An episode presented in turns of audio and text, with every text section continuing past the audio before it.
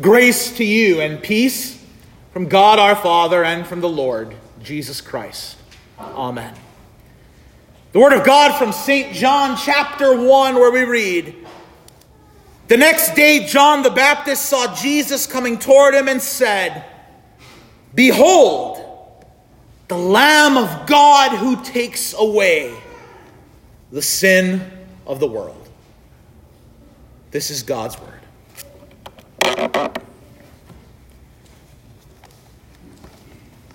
It is not polite to stare.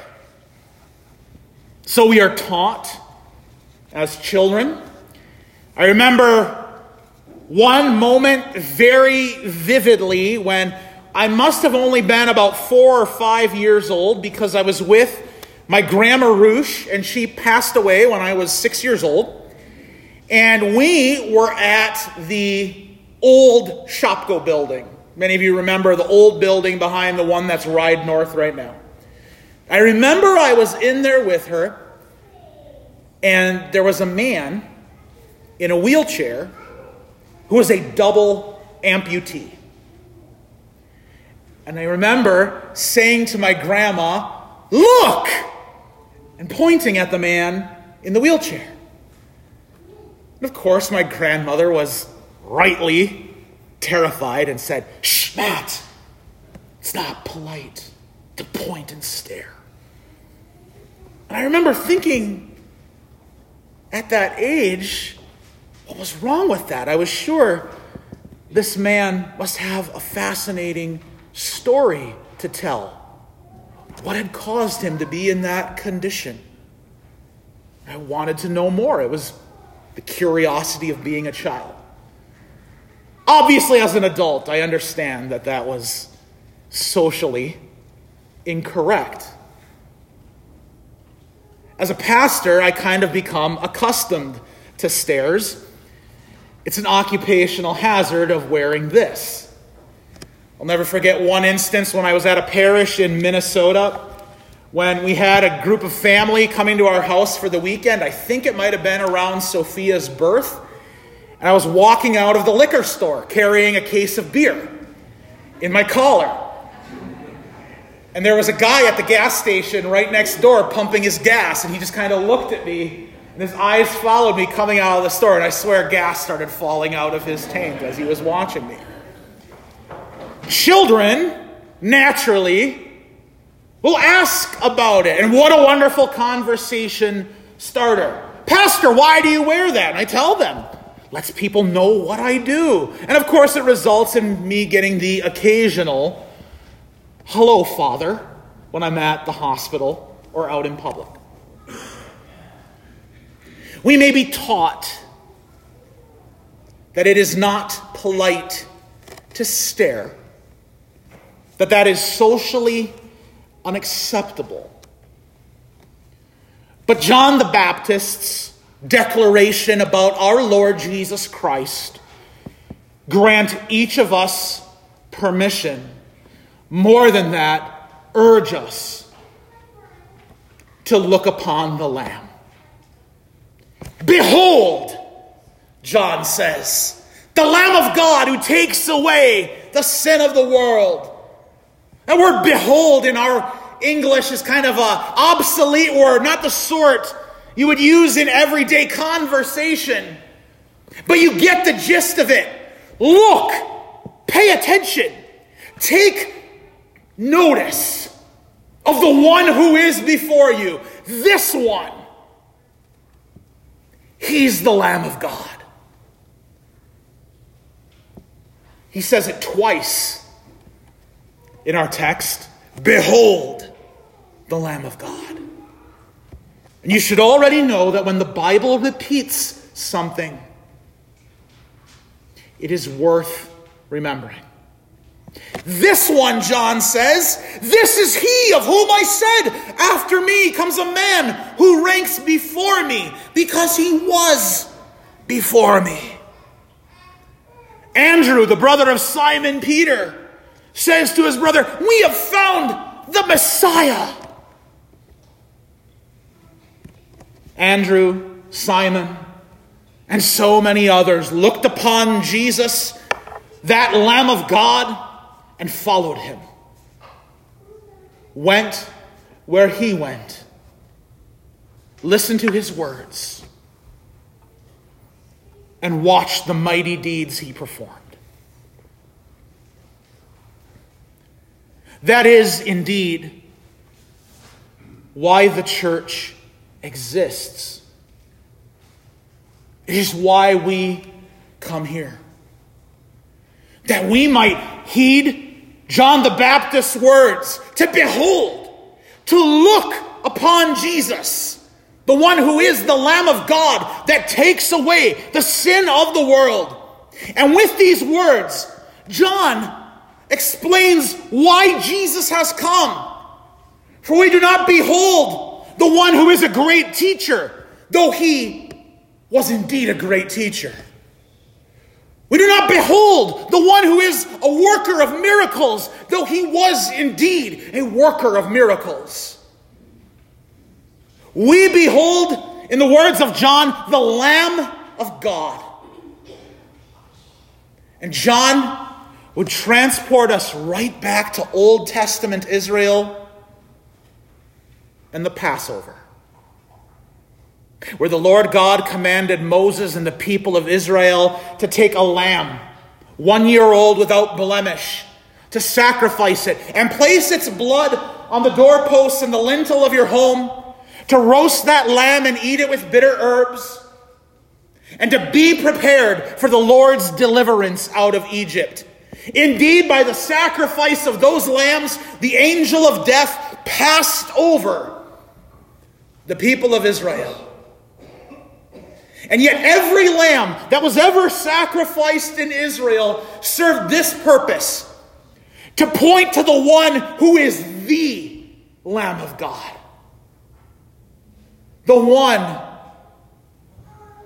who is sacrificed that death for eternity might pass over us, that we would be freed from the judgment of the Lord that we might be rescued and delivered from our bondage of sin, death, and the devil. Behold, look upon Jesus, who is that Lamb. How often do we become like naughty children who think it's not polite to look and point, who have had our hands slapped. For that is indeed what the devil wants nothing more than to do to tell you it's not polite to look. And so our gaze shifts away from Jesus. We seek other things to fulfill our time and our attention. We think other sacrifices of some sort will be pleasing to God. As though we could somehow escape sin, death, and the devil by being good people, putting enough in the offering plate, helping people when the time arises, and looking at ourselves and saying, I've done a pretty good job. But that doesn't suffice. Satan would have you look at yourself, get wrapped up in your own situation, your own weakness, or your own strength, your own failing, or your own success. He would have you dwell on yourself. Anything that shifts your gaze away from that Lamb of God. The writer to the Hebrews urges us to fix our eyes on Jesus, the author and perfecter of our faith, the one who endured the cross, despising its shame. We, as the people of God, belong with eyes fixed on Jesus. Jesus, in his death, And Jesus, in his resurrection, not only is it polite to stare, to look, to behold, it is necessary. For dwelling on your own problems or reveling in your own successes will not free you from death. But the one who takes away the sin of the world does. Those lambs sacrificed at the Passover were to be, as I mentioned already, without blemish, without defect. You couldn't have a lamb with a gimpy leg or a funny growth on it of some sort. It was to be the best of what you had. And yet, even those lambs of Israel could not do what the Lamb of God who takes away the sin of the world does. For those lambs died and remain dead. But the one who takes away the sin of the world has overcome death and the grave and lives and reigns victorious for you and for me. The grave could not hold him in, death could not keep him down. He lives, Jesus lives, and therefore our victory is won in him. There's no better place for your eyes to be fixed, nor better for you to look than on the Lamb who takes away the sin of the world. And so I invite you this morning, my dear brothers and sisters in Christ, children of the Father, heirs of the kingdom.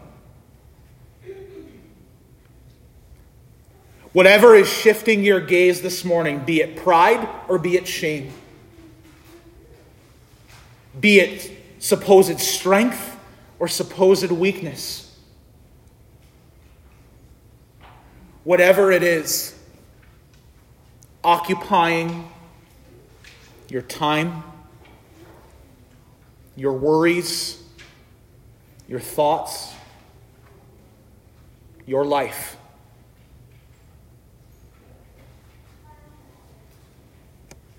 Bring it all to the one who takes away the sin of the world, for he is the Lamb. Look on him. In your time of fear, look on the Lamb. In your time of grief, look upon the Lamb. In your time of struggle, look upon the Lamb. In your time of self righteousness, look upon the Lamb. In your time of frustration, look only upon the Lamb. for the one who takes away the sin of the world takes away your sin. You know that that, that word, the world, is a beautiful word. Because it means everyone, naturally. He takes away every sin. But let it never be doubted. Let it never be forgotten that when Jesus is the one who takes away the sin of the world, that also means he is the Lamb of God who takes away your sin. Behold, the Lamb of God who takes away Mark's sin. Behold the Lamb of God who takes away Aaron's sin. Behold the Lamb of God who takes away Miles's sin. Behold the Lamb of God who takes away Michael's sin. Behold the Lamb. You guys are wondering who I'm going to look at next, right? Behold the Lamb of God who takes away Bob's sin. Behold the Lamb of God who takes away Maria's sin. Insert your name. Your sin. Taken away because the Lamb of God means death passes over you, it has no power over you. Though death can take your life and the ground can hold your body, it cannot do so for eternity. Because this Lamb, Jesus Christ, died and lives again. So look, it is indeed more than polite. It is good that each of us should look on the Lamb of God that takes away the sin of the world. To know that all that this Lamb does is for you. Amen. The peace of God, which passes all understanding, keep your hearts and minds in Christ Jesus. Amen.